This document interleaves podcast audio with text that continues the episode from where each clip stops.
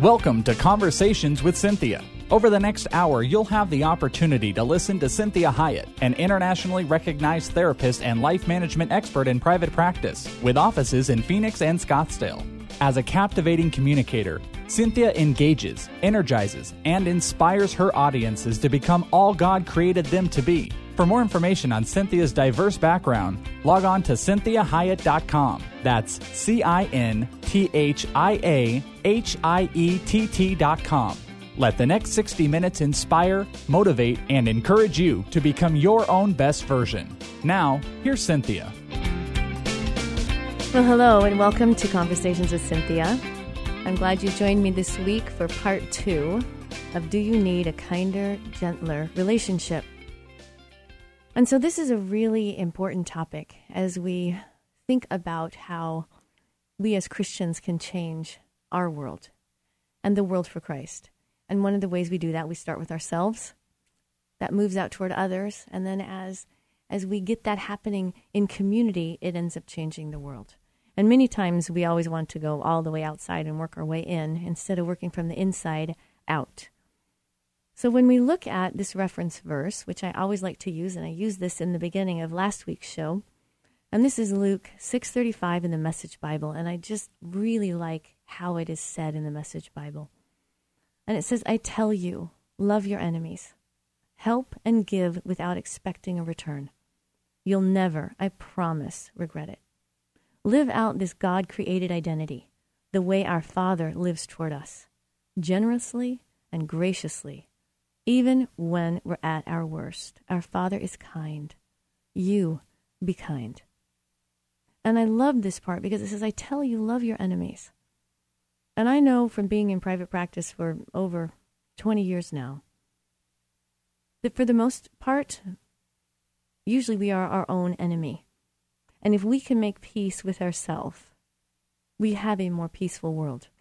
So God is saying, I tell you, love your enemies. And that may be you. He may be saying to you, don't worry about these other people out here that you've got such contention with. I want to deal with you, and I want you to deal with you. And so he says, love your enemies. And then he says, you'll never, I promise, regret giving without expecting return. And then this part of the verse is so powerful. He says, live out this God created identity the way our Father lives toward us, generously and graciously, even when we're at our worst. Our Father is kind. You be kind. So, we talked last week about how to have a kinder, gentler internal world. And that has a lot to do with the amount of negativity that we have within ourselves and how we talk to ourselves, how we care about ourselves, and how that shows up in our external relationships that the way we relate to ourselves, the way we talk to ourselves, directly affects the way I show up to my other relationships. So we added that we need to increase the positivity ratio within ourselves so that we have resiliency to manage this external world that we live in, and we have the resiliency to manage the relationships that we have, and especially when someone's not doing their own program and they're not in a necessarily in a good place. Because what I have found that is, that is very profound, and it may not be that, you know, it may not be rocket science, but the better my relationship is with God and the better my relationship is with myself, the better I manage my relationship with others and their imperfections. They don't, their imperfections don't derail me as much. When my relationship is off with God, when my relationship is off, is off with myself, my relationships easily get off and so it's really important that I work on that internal world. Okay.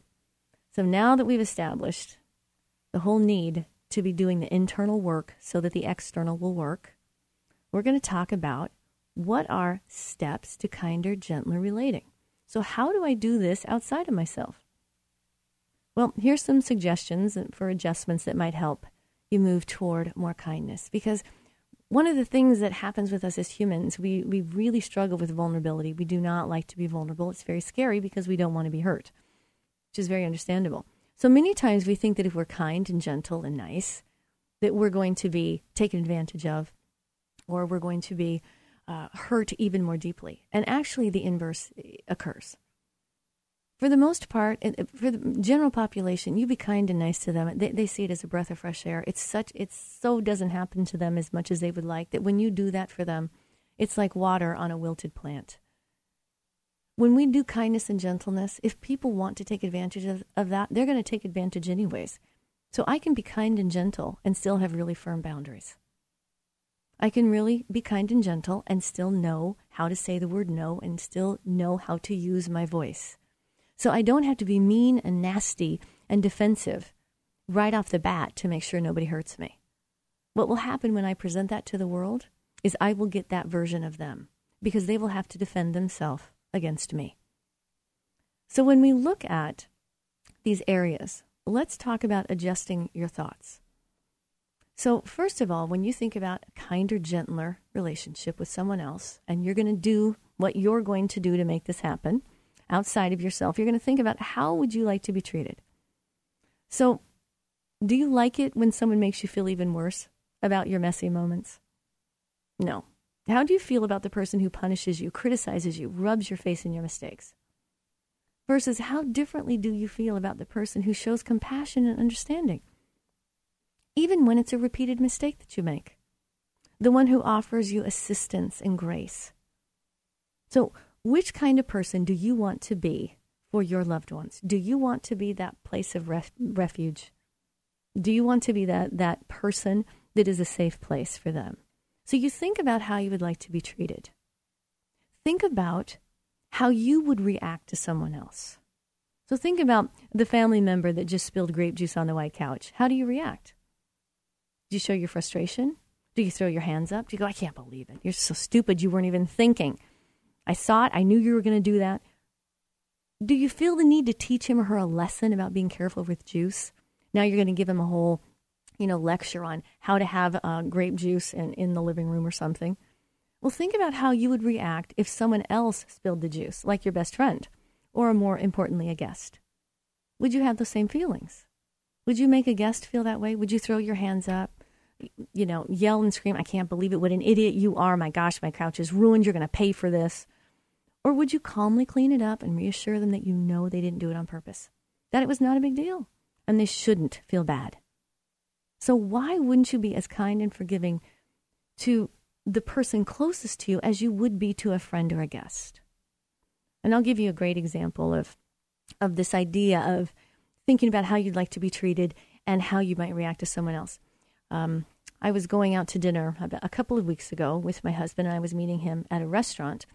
And he had gotten my car washed that day, and he, it was done a beautiful job, and it's wonderful. I had this wonderfully clean car to go to the restaurant, and and I had had to go by uh, another colleague's house on my way and have a small uh, little meeting with uh, a homeopathic person, and she's does great work, and so I refer people to her occasionally. Well, I parked at her house, and it was underneath a telephone pole, and I would not think that birds would be there. I know they're on trees, but I come out to my car and oh my gosh, it was crazy what happened to the hood of my car. I, I couldn't believe it. I thought, you got to be kidding me. I have to now drive, you know, half an hour to, to go meet my husband for dinner, and the car is like, looked like pigeons had a heyday on it. So I hurriedly went home. I changed my clothes. I got one of the kitchen uh, sponges out. I, I, I got it wet. I walked downstairs and I started rubbing this stuff off the, the hood of the car. Now, I'm sure all of you men out there are thinking, oh my gosh, what is she doing? Well, exactly. What was I doing? I don't know what I was doing. I was trying to just get the, the stuff off the car. Well, it scratched the paint a little bit. And I thought, oh my gosh, I can't believe this because this is a fairly new car. I thought, oh no. So I kind of rubbed it as best as I could. I get in the car, I go to dinner. Now it's dark. The car's parked, so I don't have to worry about it. So the next day, I think to myself, I have to tell my husband what I did. So I say to him, okay, honey, I have a confession to make. I got to tell you. And I tell him my story about the pigeons and the, you know, bird stuff all over the car. And, and I show him the place that it was. And he looked at it and he goes, honey, that's okay. We'll figure it out. I think I have some buffing compound and we can rub it out. I was like, oh my gosh, are you kidding me? I got myself all worked up. He was so kind to me. And you see, that's what we want to do in relationships. You know, that, now certainly my husband's not perfect, but this is a great example of how we want to treat each other. This is a very harsh world and how we want to to be treated. And so how how I how would I react to somebody? How would I want someone to react to me? And so he just fixed it. And he said, "You know what? If we can't do it with a rubbing compound, we'll figure it out." And it just calmed everything down because he knows I'm an intelligent person. I wasn't just being lazy or or or not thinking. I was caught up in a moment and doing the best that I could. So it's important that it we adjust the way we think. So secondly, we adjust our focus. So we focus on the relationship instead of the appearances. So in every interaction, I want you to ask yourself, am I building up my relationship? Are my words and my actions contributing to closeness or are they driving a wedge between us? Because if you listen to last week's show, when we talked about the power of words and the effect on the brain and the thalamus, you know, that, that part of our brain, that walnut shaped center part of our brain that is part of the language uh, center of our brain, and that, that, that when we think words such as peace, it goes to that part of the brain, and that part of the brain perceives it as real, and it sends out information to the rest of the brain. So if I think peaceful thoughts, and I meditate on peaceful thoughts, I will have a tendency to think the world is a more peaceful place.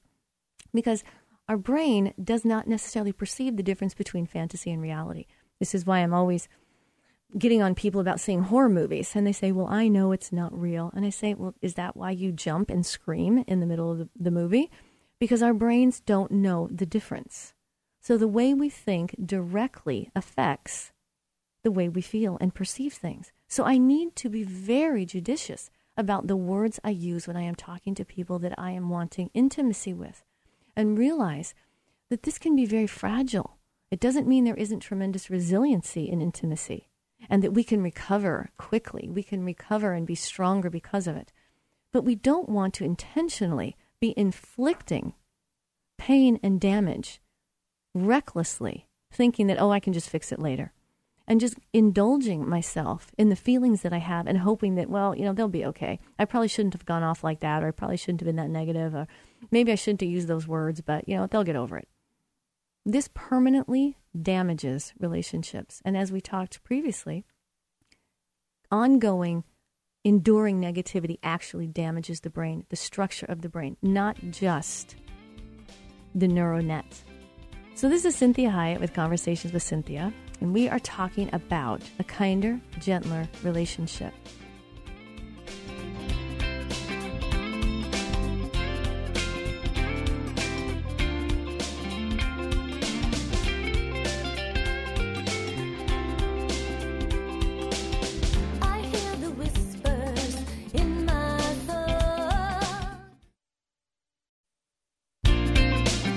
Well, welcome back to Conversations with Cinthia and I'm Cinthia Hiett. I'm so glad you joined me today. And I want to encourage you to always visit my website at cinthiahiett.com. That's C I N T H I A H I E T T.com. I always love it when I hear from listeners about what they're learning from the shows, or if you have a, a question about anything that I'm um, speaking about. You can also visit me at Facebook. That's Cinthia Hiett Inc. I N C.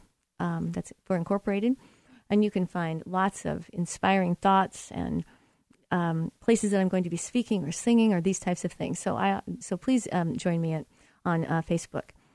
So we are talking about a kinder, gentler relationship. And in last week's show, I would like to encourage you, if you haven't, to listen to that podcast because we talked about we need to do the internal work first for the external to work. So if I want a kinder, gentler relationship with people outside of me and I want them to treat me kindly and gently, one of the best places for me to start is in my internal world. How am I acting in my own internal world? How do I talk to myself? How do I care for myself? Because that's going to directly show up in the way that I relate to other people. So, we were talking about how we can change some of this. What are some steps to a kinder, gentler relationship? And we first talked about adjusting your thoughts. So, I want to be really diligent about thinking how I would like to be treated. And I know this sounds like kindergarten, but you know, we as humans, simple does not always mean easy. So we really want to think about that golden rule. And and I want you to hear it in a different way as well. I want you to think about the golden rule towards yourself as well. So I want to treat others others the way that I want to be treated. So, am I treating my neighbor as myself? Well, if the way I treat myself is not very nice, I probably don't want to treat my neighbor that way. So, I might need to adjust the way I treat myself so that the way I treat myself is also the way I treat my neighbor. And so, we want to think about how we would react to someone. So, how, how would I want someone to react to me when I make a mistake, when I do a bonehead move, when I'm not, you know, on my program, when I'm not really acting in the way that I would really like to act? Do I want someone to be reading me the riot act and lecturing me and telling me all the ways that I could be changing and how ridiculous and stupid I am being? Or would I want someone to say, you know what, it's okay. You're going to get it. You're going to figure it out. You know, this is just a, a, mishap. Or if it's a major, it's like, you know what, it's a major issue, but you know, we're going to get through it. I'm going to stand by you. I'm going to support you. Now, you get that response from people when you are willing to do that towards yourself. If you are willing to support yourself, take responsibility for yourself, you will find that other people are much more willing to come alongside you and help you do what you need to do to cre- correct whatever major mistake or to undo something that you have done versus the person that has to come alongside you as a parent and you're kicking and screaming the whole time you need to change that behavior. So, the next area is that we want to adjust our focus. And so we want to focus on the relationship instead of the appearances. And how are my words and my actions contributing to closeness, or are they driving a wedge between us? How am I helping this relationship? How am I supporting my relationship? Because I need to remember that words go out into the universe and they keep going. You can't take them back. Once that information is out, it's out. So you want to be very careful about the words that you choose because words create or words kill. They either bring life or they bring death. So I then want to focus on the situation instead of the behavior. So let's say someone's having a bad moment. So instead of focusing on what they're doing wrong, focus on who you know that person to be. See, comfort and compassion goes a long way. Sympathy, I tell men many times with women, sympathy goes a long way. So I still want to practice boundaries and I want to make sure I don't take things so personally and that I find out what they may need. I help them figure it out. I help them get their needs met. And we practice here when we focus on the situation instead of just the behavior. You know, we, we really focus on what's going on in this situation. And we use the acronym HALT, which I really like. It's and HALT stands for hungry. The A stands for angry or anxious. The L stands for lonely. The T stands for tired. So when people that are close to me are acting in a way that is probably not typical for them, instead of just getting defensive and reacting, I want to say to myself, okay, what, what's going on? Are they maybe they're hungry? Maybe they haven't eaten all day. Maybe they're angry about something. Maybe they're angry at me, possibly, but maybe they're just angry at, a, at something that I don't know anything about, and I'm starting to take it on. Maybe they're lonely. Maybe this person is lonely and that's why they're being so snotty. That's why they're being so bratty or so difficult. Maybe they f- have felt rejected and so they're struggling with loneliness and they just need to connect with somebody. Maybe I need to bring some compassion to that moment. Maybe this person is just tired, so I'm not getting a very good version of them. So I really want to focus on that and, and, and not necessarily the behavior. Now, if a behavior is a repetitive behavior, then we're going to have to address that. But if it's a situational issue, then I want to focus on that and not the behavior and just say, you know what, they're having a bad moment. They don't typically, while they're driving, uh, tailgate or yell and scream at somebody. They don't typically slam doors. So I'm going to just ignore that and I'm going to focus on the situation with this person. I'm also going to focus on prevention instead of correction. So once we understand, wow, what was going on in that situation, you know, maybe part of the self care is you need to eat more frequently. So you keep your blood sugar up so you don't get as stressed, you don't get as sensitive, you don't get as anxious. Maybe you need to work, work on an anger issue. Maybe you need to work on some anxiety. Maybe you are a little bit more high strung. I know that I'm I'm in that group of people of high strung people. So I know that I need to be careful because I can get kind of spun out if I'm not not working on settling myself down and relaxing, telling myself the truth about things. So we want to focus on the prevention. Well, well, if I'm lonely, what do I need to do to work on loneliness so that I don't end up being this nasty, negative person around people or an insecure, needy person around people? What do I need to do to work on the loneliness quotient in my life. And as we've talked in previous shows, uh, when we talked about uh, coping with divorce and, and the pain of divorce, sometimes if we're lonely, that's a place God has us. And we need to learn to be alone and be with ourselves. So we want to work on really understanding that prevention means what's done is done. And we all know when we lose the program, and we need help to regain it sometimes. So we don't want to make it worse by being a part of the problem. So we focus on preventing it instead of correcting, especially when we're dealing with adults. Then I also want to adjust my words. And I want to listen. Listen to yourself. Notice when you're kind and who you are kind to. You do have a kind voice. Everyone has a kind voice. Why am I more apt to use my mean voice than my kind voice? So if you know you have a kind voice, you know how to be kind, and you know you have the tools, then you want to make sure that you are changing the way you speak to your loved ones. So, what words do you use when you are being kind? What tone of voice do you use? Make that be the new habit. And ask yourself when I start to sound mean, what sets me off? How, what happened, and why am I starting to get back in that mode of stress, stridence, being strident, uh, stiff, tense? Why am I not relaxing? And what do I accomplish by being mean? What I accomplish by being mean is a lot of damage that has to then be undone. So I really want to listen to the way I talk. So this is Conversations with Cinthia. Join me again in the next segment as we are talking about a kinder, gentler relationship.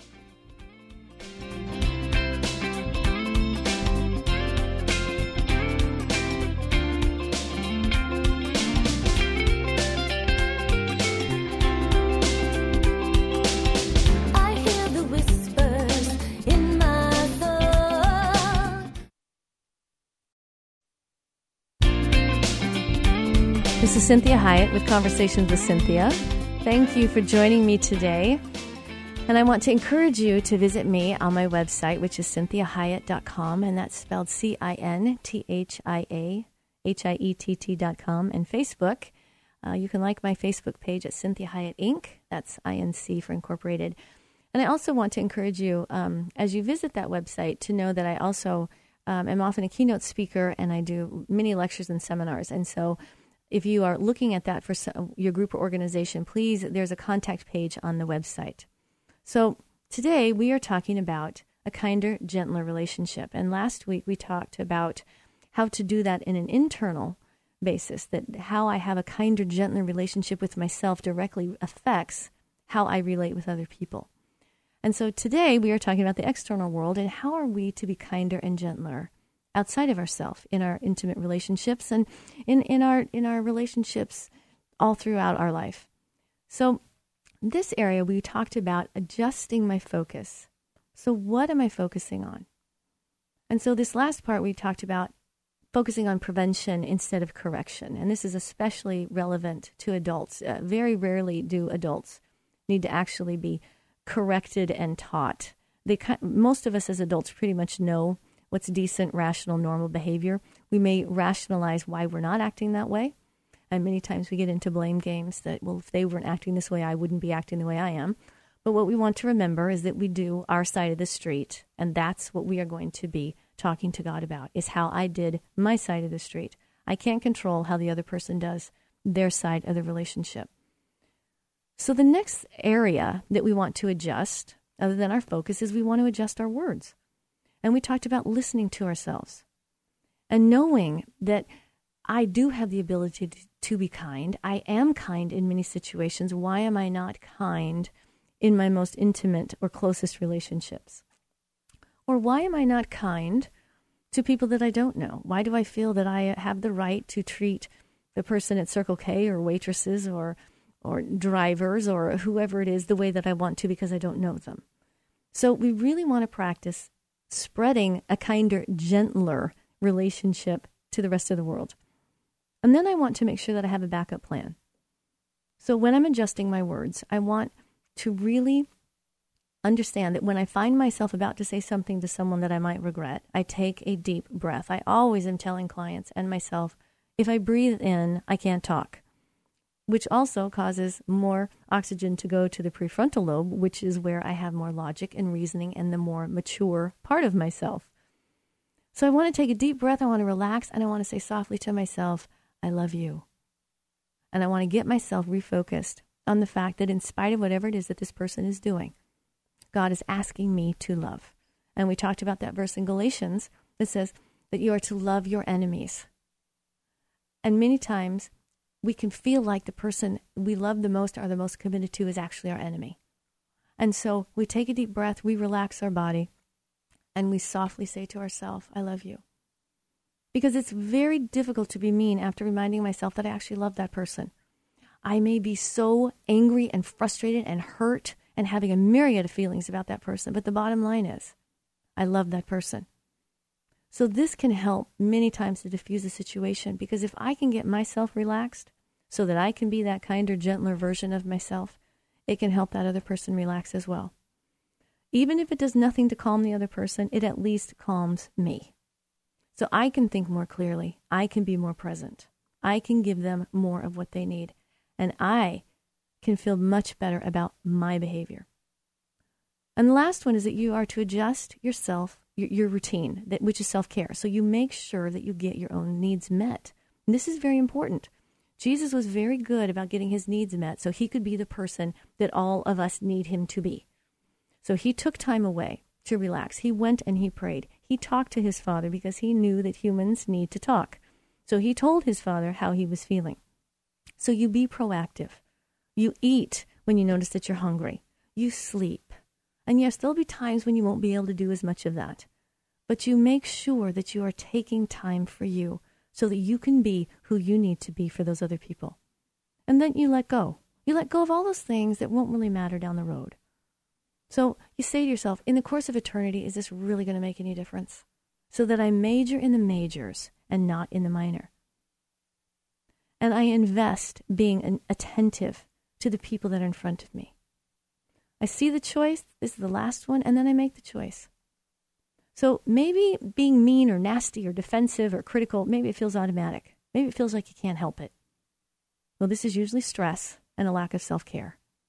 You don't have to surrender to it. You can be in charge of your behaviors and your reactions. I tell clients all the time you know how to get along, get along. You do it at work, you can do it at home. You can be that kinder, gentler version to the people that you really love the most. This is Cinthia Hiett with Conversations with Cinthia. Join me in this last segment as we talk about how to fight fairly.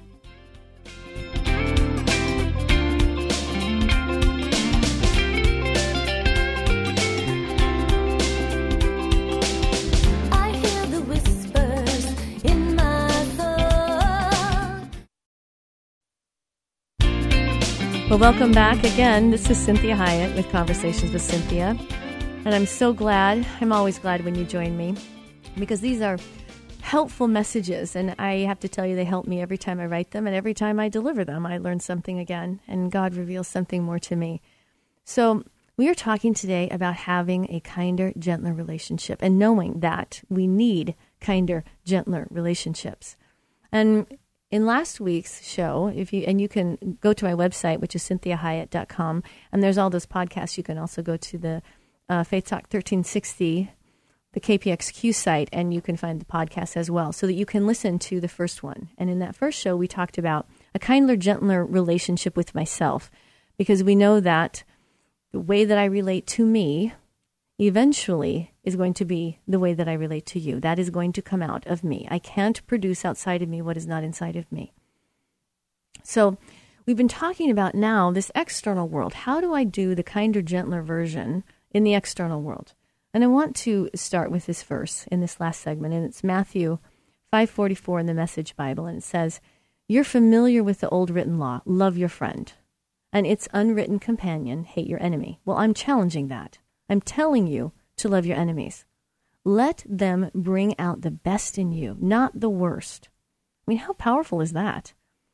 When someone gives you a hard time, respond with the energies of prayer, for then you are working out your true selves, your God created selves. This is what God does He gives His best the sun to warm and the rain to nourish to everyone, regardless the good and the bad, the nice and the nasty. If all you do is love the lovable, do you expect a bonus? Anybody can do that. If you simply say hello to those who greet you, do you expect a medal? Any run of the mill sinner can do, can do that. So this is really powerful how he says this. And, and we talked about that many times loving our enemy is actually ourself, that maybe we're our greatest enemy.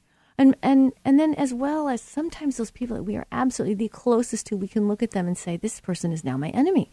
And I'm frequently telling clients in the office, I say, you know what, if they really are your enemy, then why, why am I helping you be with them? It doesn't make any sense. So it may feel like they're the enemy. It may feel like you are at such odds that you don't even know how you could ever even come together again. But this verse here is saying, I'm telling you to love your enemies. Let them bring out the best in you, not the worst. When someone gives you a hard time, respond with the energies of prayer. For then you are working out your true selves with your God created selves. This is what God does. He gives his best. So he's saying to everyone, regardless, good or bad, the nice or the nasty, because if all you do is love the lovable, how, how hard is that? And again, in Luke 6:27 in the Message Bible, I love this one. It says, "Tell to you who are ready for the truth, I say this: love your enemies. Let them bring out the best in you, not the worst. When someone gives you a hard time, respond with the energies of prayer. It take if someone takes an unfair advantage of you, use the occasion to practice the servant life. No more tit for tat stuff. Live generously. And this is when we were this is really regarding when we talked about in the last segment that we are to let go of things. Is it really going to matter in eternity? We're going to really major in the majors, not in the minors. And then my favorite one for today. This is Luke 6, verse 35. And it says, I tell you, love your enemies, help, and give without expecting a return. You'll never, I promise, regret it. Live out this God created identity the way our Father lives toward us, generously and graciously, even when we're at our worst. Our Father is kind. You be kind. So I live that every day. And when I'm not kind, I take responsibility for it, I apologize for it, and I fix it. Because God is kind to me. So how dare I not be kind to the ones he loves? And that means, of course, myself. That's the hardest part, obviously. So, as we move toward this last part of the segment, we are going to talk about fighting fairly because we can still have a kinder, gentler relationship that still has arguments because we know that God argues with his people sometimes. We saw that with, he did with Abraham regarding Lot. So we know that God, we see the whole book of Job where there's this back and forth bantering, this working out, reconciling things, trying to to work out whatever it is that, that is causing there not to be able to be that connectedness that we truly want to have. So when we're fighting fairly, you have to understand that we use these times that we disagree to strengthen the relationship versus damaging or weakening it and causing the relationship to be more fragile or distant. It's very important that we understand that if we go into it, we find ourselves in an argumentative state. We find ourselves, oh my gosh, it's happening. We're disagreeing. We're not connecting. This is bad. I'm getting my feelings hurt. I'm wanting to run away or I'm wanting to lash out. I'm now in the fight, fight, or flee, you know, part of my brain. That I say to myself, I need to take a deep breath, find the adult Cinthia, and make sure that I am doing this argument or this fight or whatever this disagreement is in a way that doesn't damage unnecessarily, that doesn't weaken the relationship, that doesn't cause more wreckage and damage and cause it to be more fragile, but causes it to have more resiliency and to be strengthened and deepened. So remember, we talked in the first show word and way. It's the words I use and the way that I use them. So the first one, when it comes to fighting fairly, you do not threaten to leave. You do not use the divorce word if you are married. I say to clients frequently, do not ever use that word unless you are walking that one out. Because that one is very difficult to take back and you destabilize the relationship tremendously. So you don't use that word ever unless you actually mean it. You don't use it as a way to get a reaction out of somebody. You need to use different words to say to them, I'm afraid, I'm worried, I'm scared, I'm feeling so disconnected from you or I'm feeling like I can't take it. I'm feeling like I, I just got to get out of this. I don't know what to do, but I don't want to do that. So you be very careful that you use the idea of a continuum. You don't go to, from zero to 100. You make sure that your response, your reaction to it, whatever the offense is or issue, has merit on that scale. That I'm giving it a 20 if it deserves a 20, I'm giving it an 80 if it deserves an 80. I don't react to somebody breaking a glass or dropping a glass on the floor and spilling milk the same way I would react to somebody telling me that they cheated on me. So it's very important that I find that adult part of myself that understands a continuum and that I'm able to regulate that. Secondly, I don't use all or nothing statements. This takes the argument in a lateral direction. It's impossible to stick to the topic because now the statement, the all or nothing statement, like, well, you always do that, or you never listen to me, or it's never going to work, or there you go again. Now, you know, this is how it always ends up. It's never going to work out. Because what happens is it makes it impossible to stick to the topic because now the person has to try to refute or defend the statement you just made. Because we all know that there is no all or nothing with humans. God is the only one that has license to do all or nothing, black or white. We are all on a gray continuum. We don't even know what all is. So we have to be very careful that we don't use statements because that binds up the relationship and makes it very difficult to process.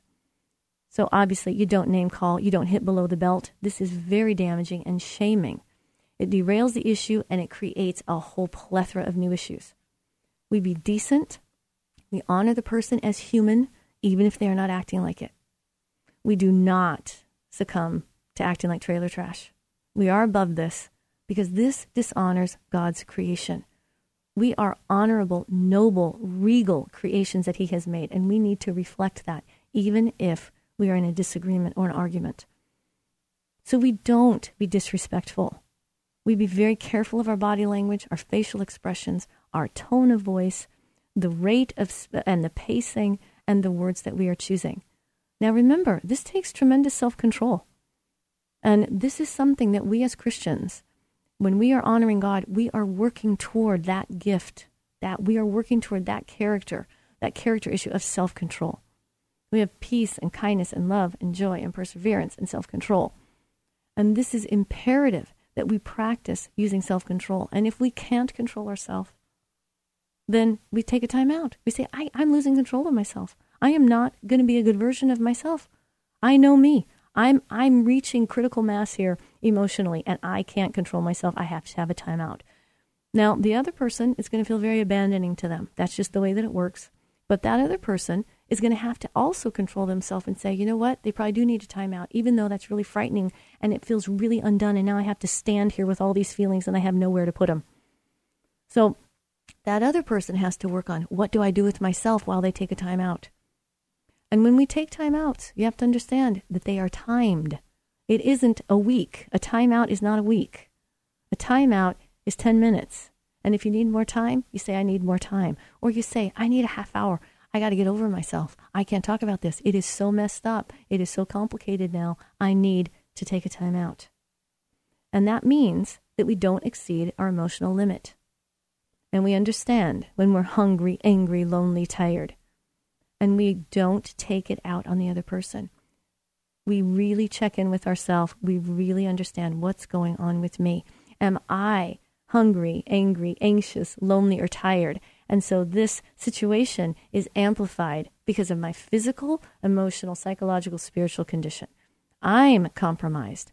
So I'm not handling this situation the way I would normally handle it. Maybe if I were feeling better about me, if I were not tired, if I were not angry or anxious or upset, maybe this would be like pretty much a no big deal. I would just kind of get over it. But I'm making it into a deal breaker. So it's really important that we be very careful about that and that we are not fighting about something that would otherwise be ignorable. This next one is very important. This is you don't fight for the sake of fighting. You don't fight to just need to be right. And there's that famous saying, do you want to be right or do you want to be in relationship? So we are not talking about moral issues here. We are talking about perception.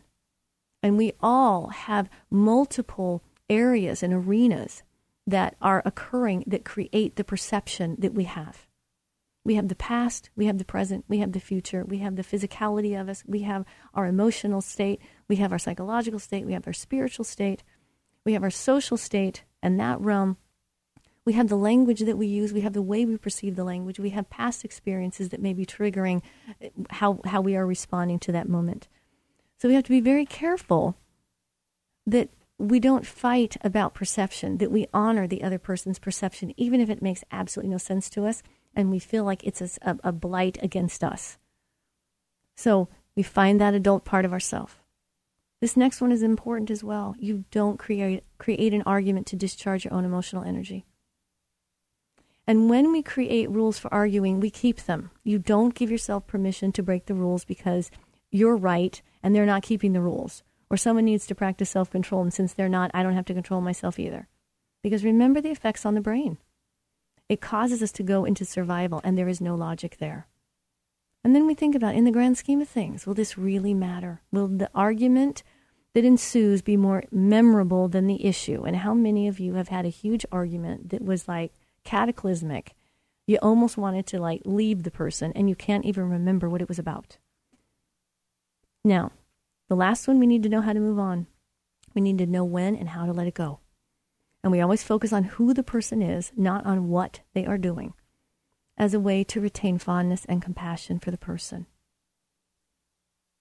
So, in ending, in this final part of this, this message, I want to remind you you always love, you always forgive, you practice kindness and gentleness as a habit. This is a hard world Life is hard. Living is harder. So be nice. Now, when you are practicing love and you're practicing forgiveness, this doesn't always mean that we can retain intimacy with people. Sometimes people cannot control themselves or will not control themselves, and that means we can't have much intimacy. But that doesn't mean that we don't love them, pray for them, hope the best for them, and that we practice kindness and gentleness toward ourselves and toward others. You are valuable, you're very important, and God holds you in high esteem. So hold yourself and others in high esteem. This is Cinthia Hiett with Conversations with Cinthia. Thank you for joining me today, and I will talk to you we next week. This past hour has been encouraging, motivating, and inspiring to you. We'd like to remind listeners that this show isn't a replacement for professional counseling or therapy. The messages and teachings shared during this show are given as a way to teach listeners with ideas and insights about how to become your own best version. Cinthia is available as a keynote or guest speaker for corporate or spiritual events. To contact Cinthia, go to cinthiahiett.com. If you missed any part of this program, you can hear a replay at any time at faithtalk1360.com. Join us again next Sunday at 4 p.m. for Conversations with Cinthia on Faith Talk 1360 KPXQ.